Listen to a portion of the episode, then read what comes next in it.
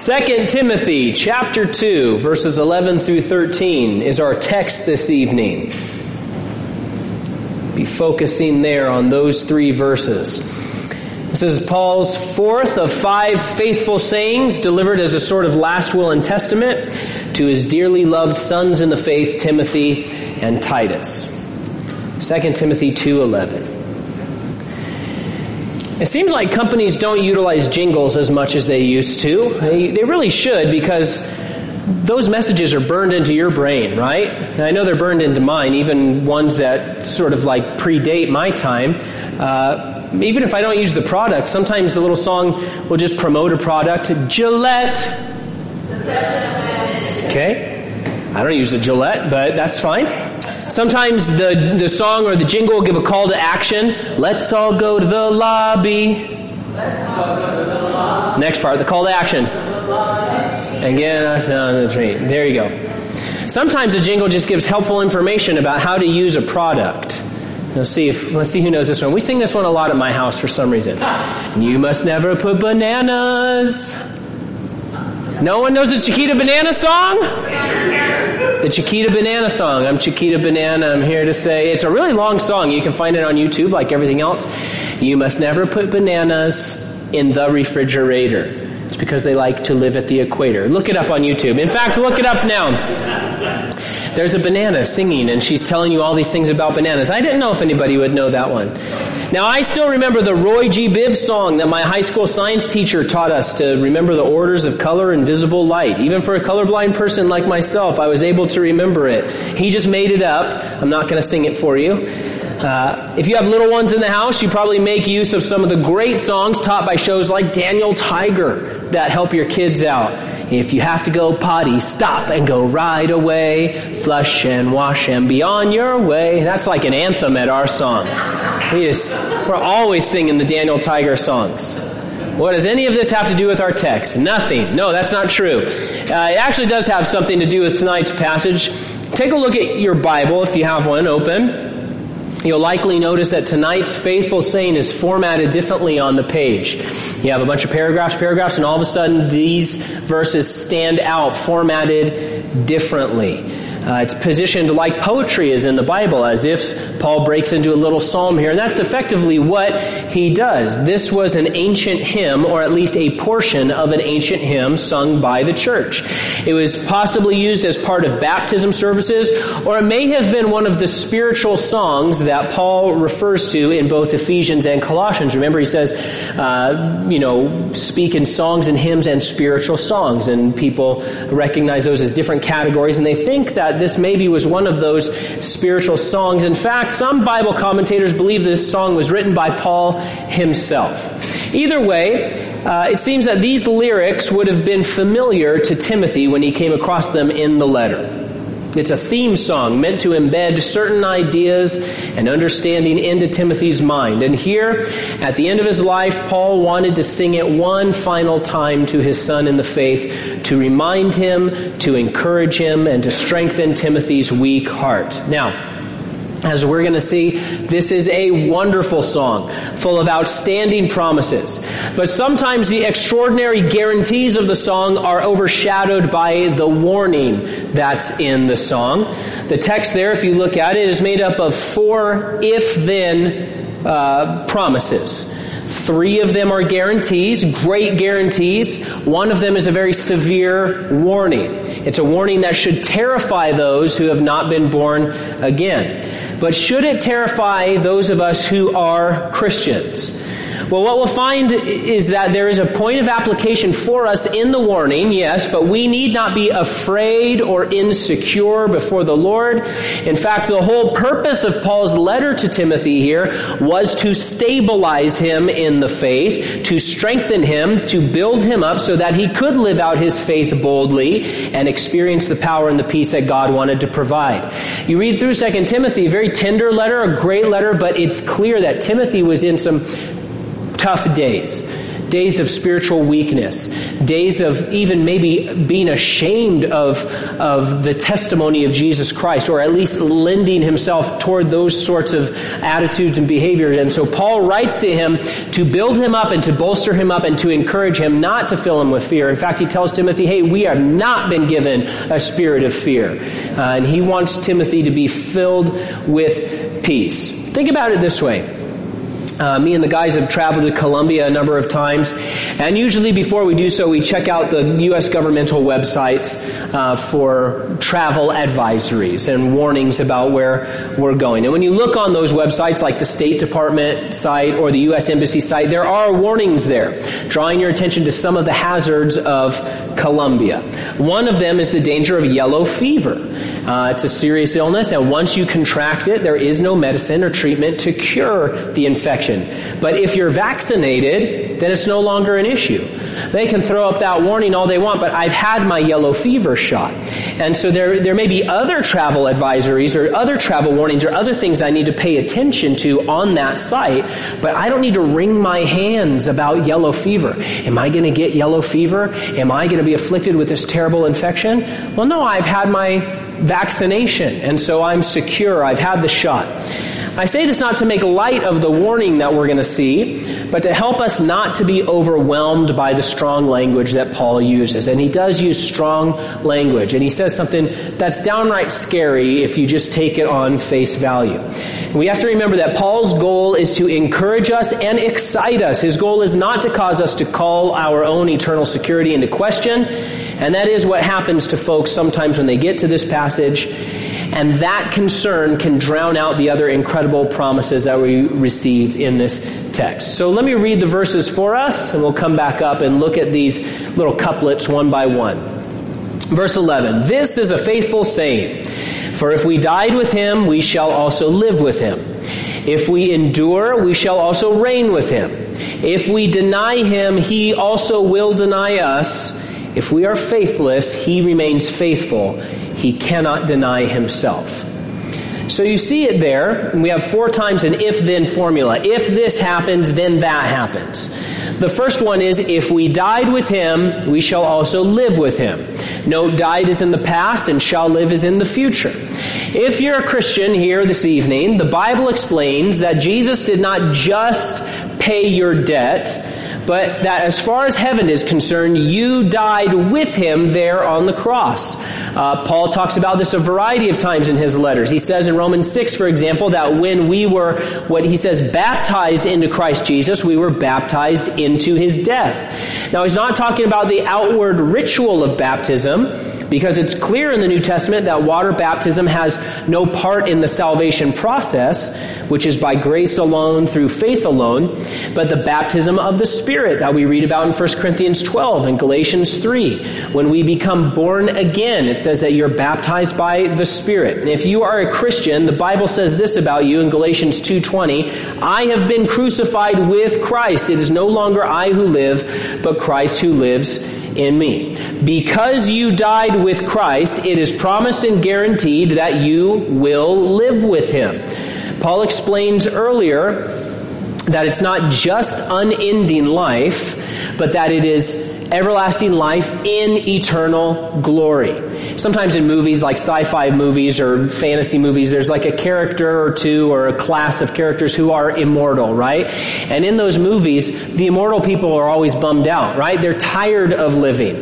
They're tired of being alive. A lot of them just wish they could be mortal again. It's kind of a theme in those sorts of movies. And the reason is because they still live in the same broken world full of pain, full of suffering, full of disappointment, they see all their loved ones year after year, generation after generation, you know, getting old and dying, right? It's a theme we come across in movies. But that's not the kind of immortality that Paul is talking about here. He's talking about eternal glory, where sadness is gone and replaced with joy, where all weakness is gone and replaced with power, where there is no more pain, no more failure, where we have perfect understanding, where we have perfect peace, where we are no longer sinning or even tempted to sin sin, where all that's wrong about me has been put away and I live forever in the presence of our Savior.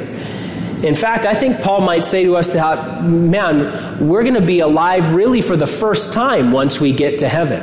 This life feels awfully alive sometimes, but Paul would say to us as a person who, you know, he had that vision of heaven. He said, I don't know if I was in the body or out of the body, but this was so mind blowing, I can't even put it into words. We're going to be alive for the first time in the sense that God wishes us to be alive.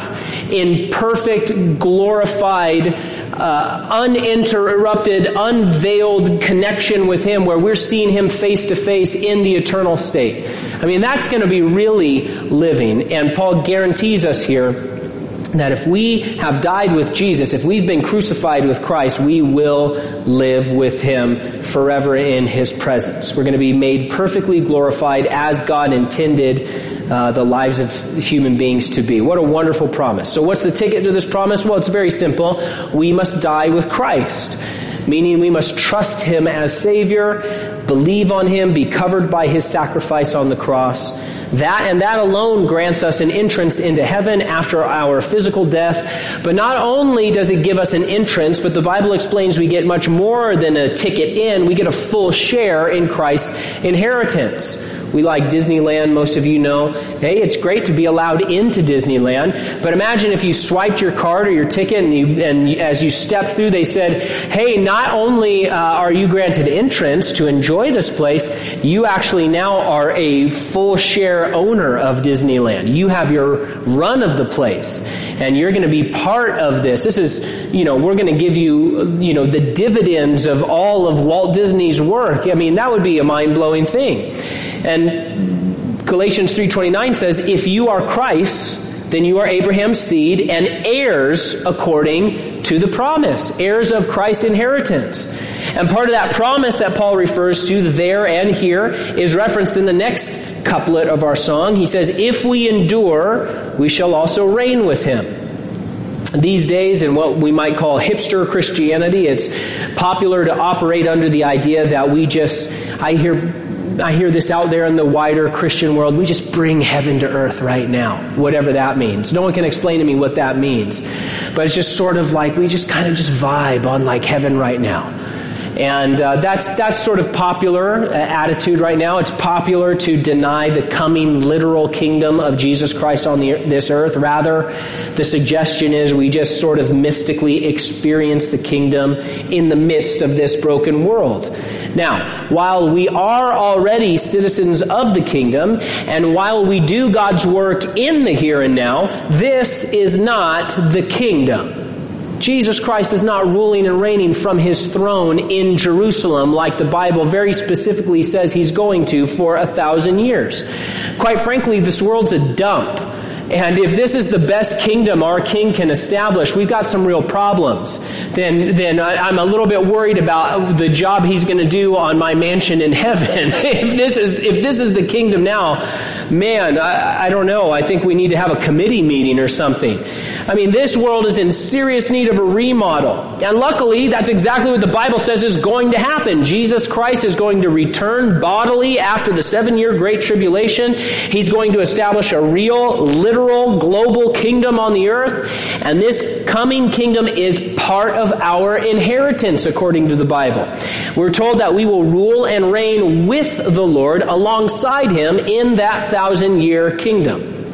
Now, here in 2 Timothy, we're specifically reminded of this promise. Paul says, if we endure, we shall also reign. So let's talk about those two terms for a minute. What does it mean to reign?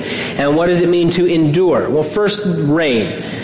This is not some phony, ceremonial, powerless, fake position. It's not like when people get knighted by the Queen of England today, right? They, they still do that. They're knighting people left and right, you know, sir this and sir that. It doesn't mean anything you, don't get anything other than that title. in fact, I was looking up today. I was like, what do you get if you are knighted by the queen?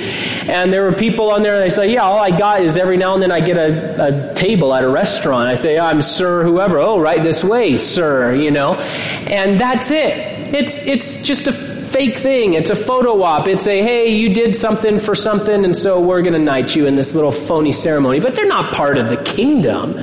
They don't get to have an audience with the queen or the king whenever they want. They don't get to impact policy. They don't get to go and say, okay, well, now that I'm a knight of the round table, I'm going to come and give you my ideas and throw my hat into the ring. They're just like, no, we already had your ceremony and now you're leaving. This was all just a phony thing, right? Well, that's not the kind of, of co-ruling and reigning that Jesus promises to us, His people. This is a real, significant, meaningful place in His kingdom. What an amazing thing that Jesus Christ, the King of all heaven and earth, the King of all the universe, would say, yeah, I'm going to share my rule and reign with you human beings. It's mind blowing.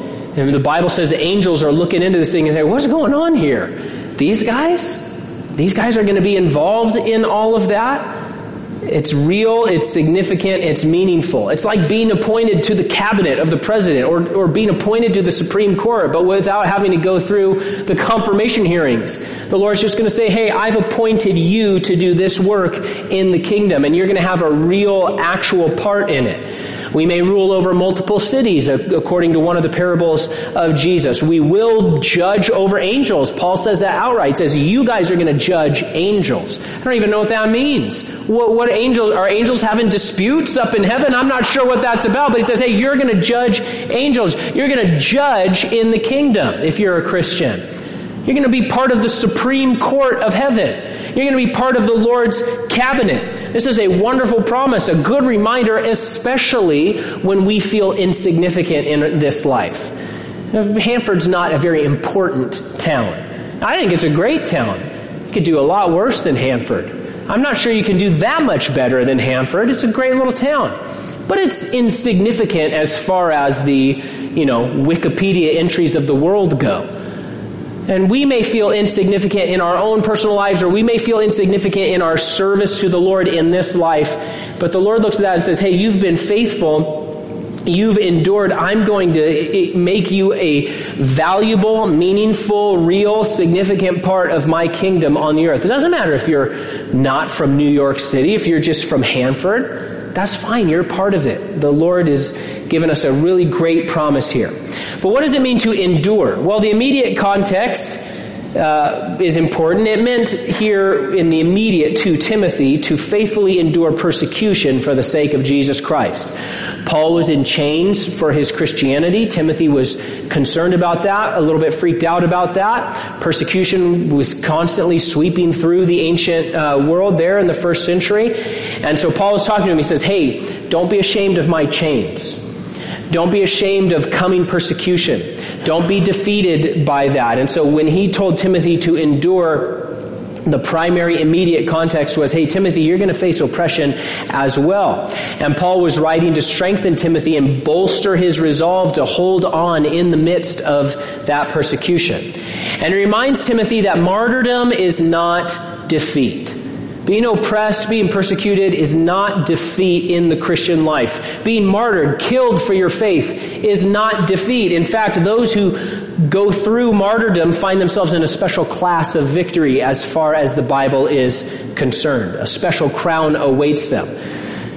But is persecution and martyrdom all that Paul means here by the term endure? Do we all need to pack up and move out of the freedom of America, the blessings of America, and get a ticket to Iran where people are being persecuted or North Korea say, well, Paul says I have to endure persecution, so I better go where there's persecution and get martyred. Is that what we're being told to do? Well, the answer is no. Because not only does God not command us to seek out this sort of suffering, the command to endure has a wider application than just professing Christ when someone's pointing a gun at your head. It has a much wider application than that. We are to endure persecution if it comes. We are to even endure martyrdom if it comes. But there's a wider application than that for believers all around the world who aren't experiencing that kind of violent oppression right now. A couple of ways that scholars define this term endure are this way.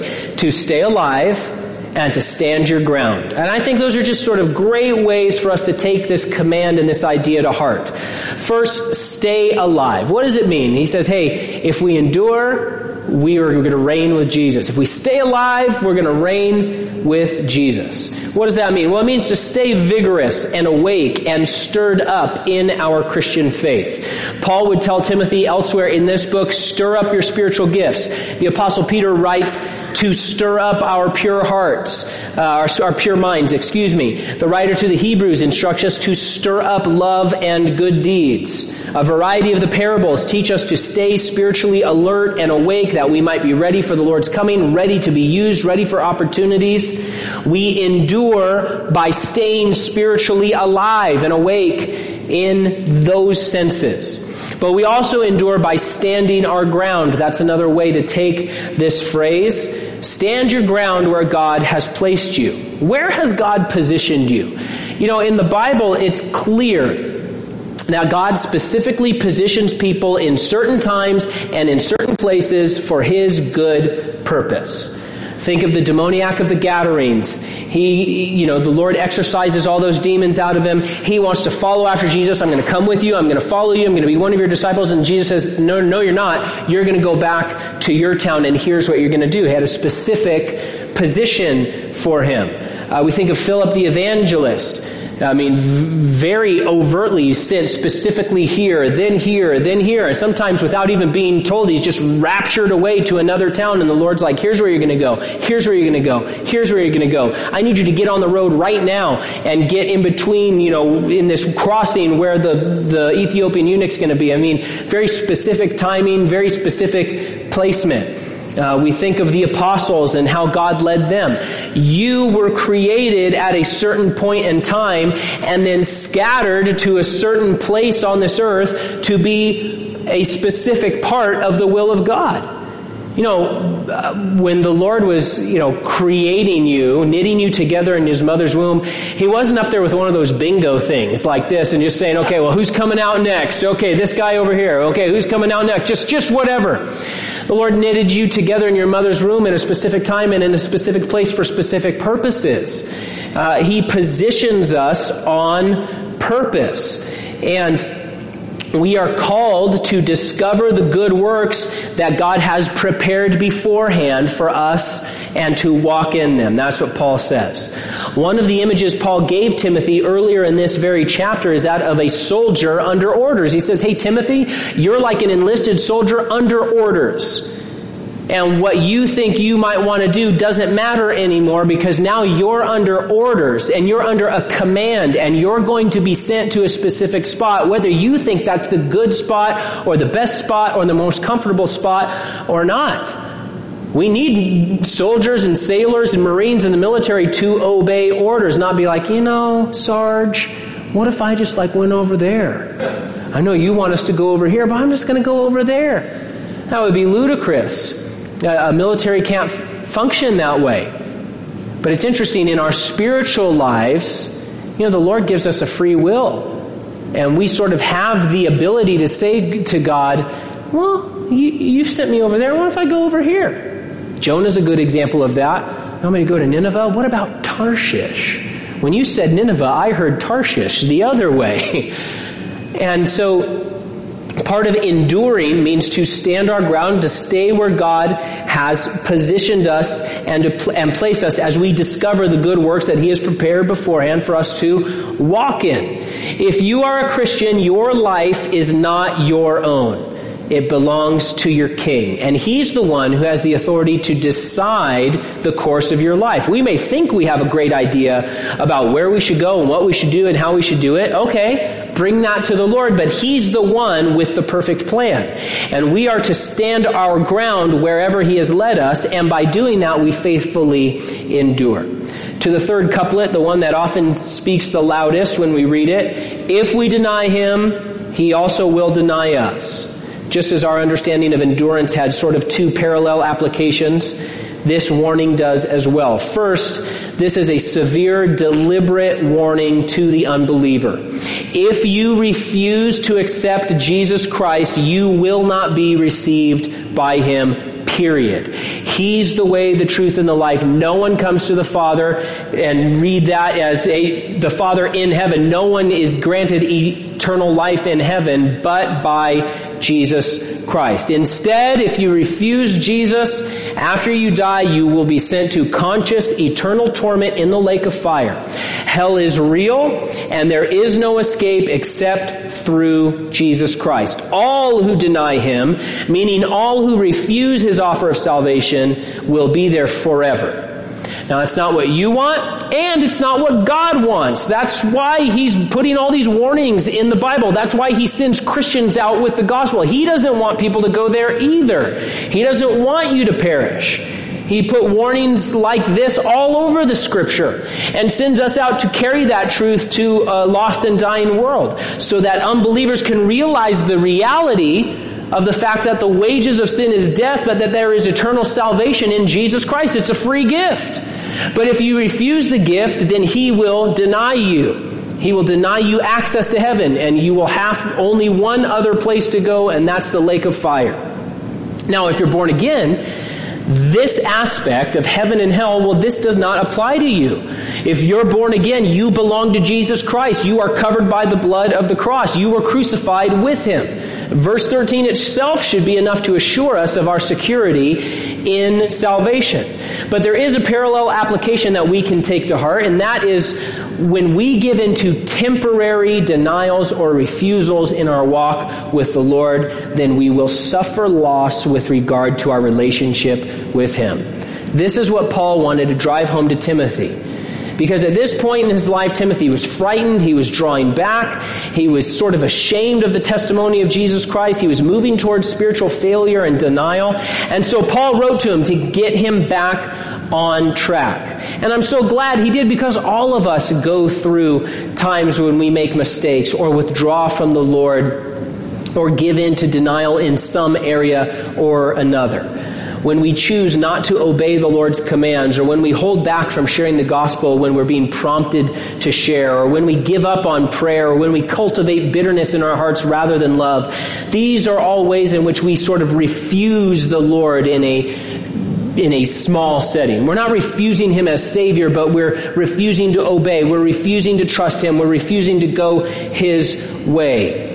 And when we do that, though we're not in danger of hell's fire, we will be denied certain things the Lord wants to give us.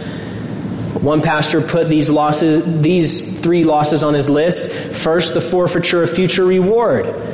2 Timothy 2 verse 5, we see that. The loss of heavenly joy and peace. P- Timothy was experiencing these things because he had withdrawn uh, from that intimacy from the Lord and he was full of doubt and had no peace in his mind and no joy in his heart. Also, uh, the loss of effectiveness in our prayer lives. The Bible uh, addresses this in a variety of different ways. When we refuse the Lord by failing to obey Him or trust Him or go His way, then there will be a denial of things that God wants us to have. Don't do it, don't do it, don't do it. That's what Paul is saying to Timothy and to us. And then finally in verse 13, Paul closes the song with this beautiful promise. If we are faithless, he remains faithful he cannot deny himself. Now, some Bible commentators believe this is actually an extension of the warning that Paul's doubling down and saying, that's right, if you're faithless, God will be faithful to judge you and send you to hell, whether you were a Christian before or not. And um, I just, it's just so out of context with how Paul has been speaking to Timothy. You know, at the beginning of this book, Paul says, makes it a point to say, you know, Timothy, I know you have a genuine faith.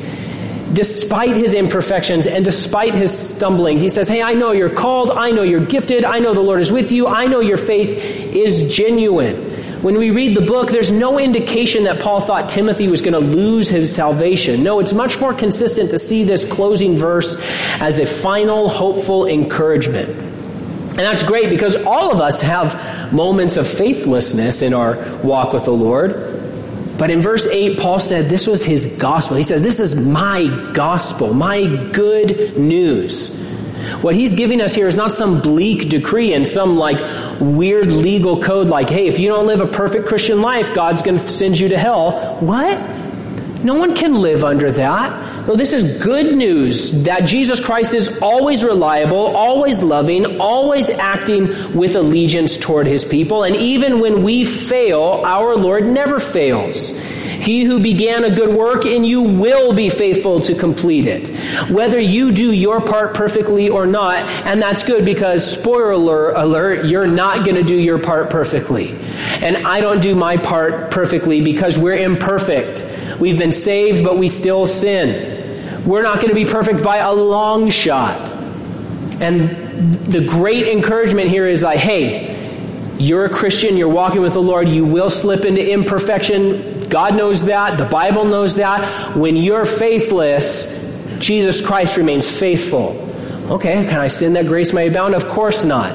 The Bible talks a lot about this. Go to the other books of the books of the New Testament that explain like, okay, well, if your faith has no works, it's dead. And do we sin that grace by abound? Hey, if you were a Christian, you wouldn't even think something like that. But here is a great promise and encouragement when we fail, when we have a moment of faithlessness, Jesus Christ remains faithful. He doesn't wash his hands of us and say, well, that didn't work. Let's move on to the next guy. I hope the next guy's perfect. This, you know, Gene certainly wasn't perfect, so let's find somebody who is. Well, then no one is going to be in heaven when we get there. In fact, we won't get there. Only Jesus will be there and be like, I really thought, I really thought I died for some people. Where is everybody? And so, this is a great and wonderful encouragement. The Lord cannot and will not deny himself. And if you are saved, you are in Christ Jesus, the Bible says. He is and always will be faithful. And so the closing questions are simple. Are you in Christ? If you are, are you living out these promises? Are you hanging your lives on this faithful saying? These are very plain but very powerful promises given to us. If you want rest, reward, assistance, spiritual security, direction, hope, okay, well here's how you get them. Recognize who you are in Christ. Endure by His power as He directs you where He wants. Whether that means enduring persecution or just standing uh, your ground, staying spiritually alive wherever you are. Paul summarizes it all up in chapter 2 verse 1. He says this to Tim- Timothy very simply. He says, be strong in the grace that is in Christ Jesus. Very simple. Maybe for you today that means just remaining at your post like a good soldier. Maybe it means being obedient to publicly proclaim the gospel even when it seems difficult. Maybe it means to endure real persecution. You know the specifics of your life. I don't know them.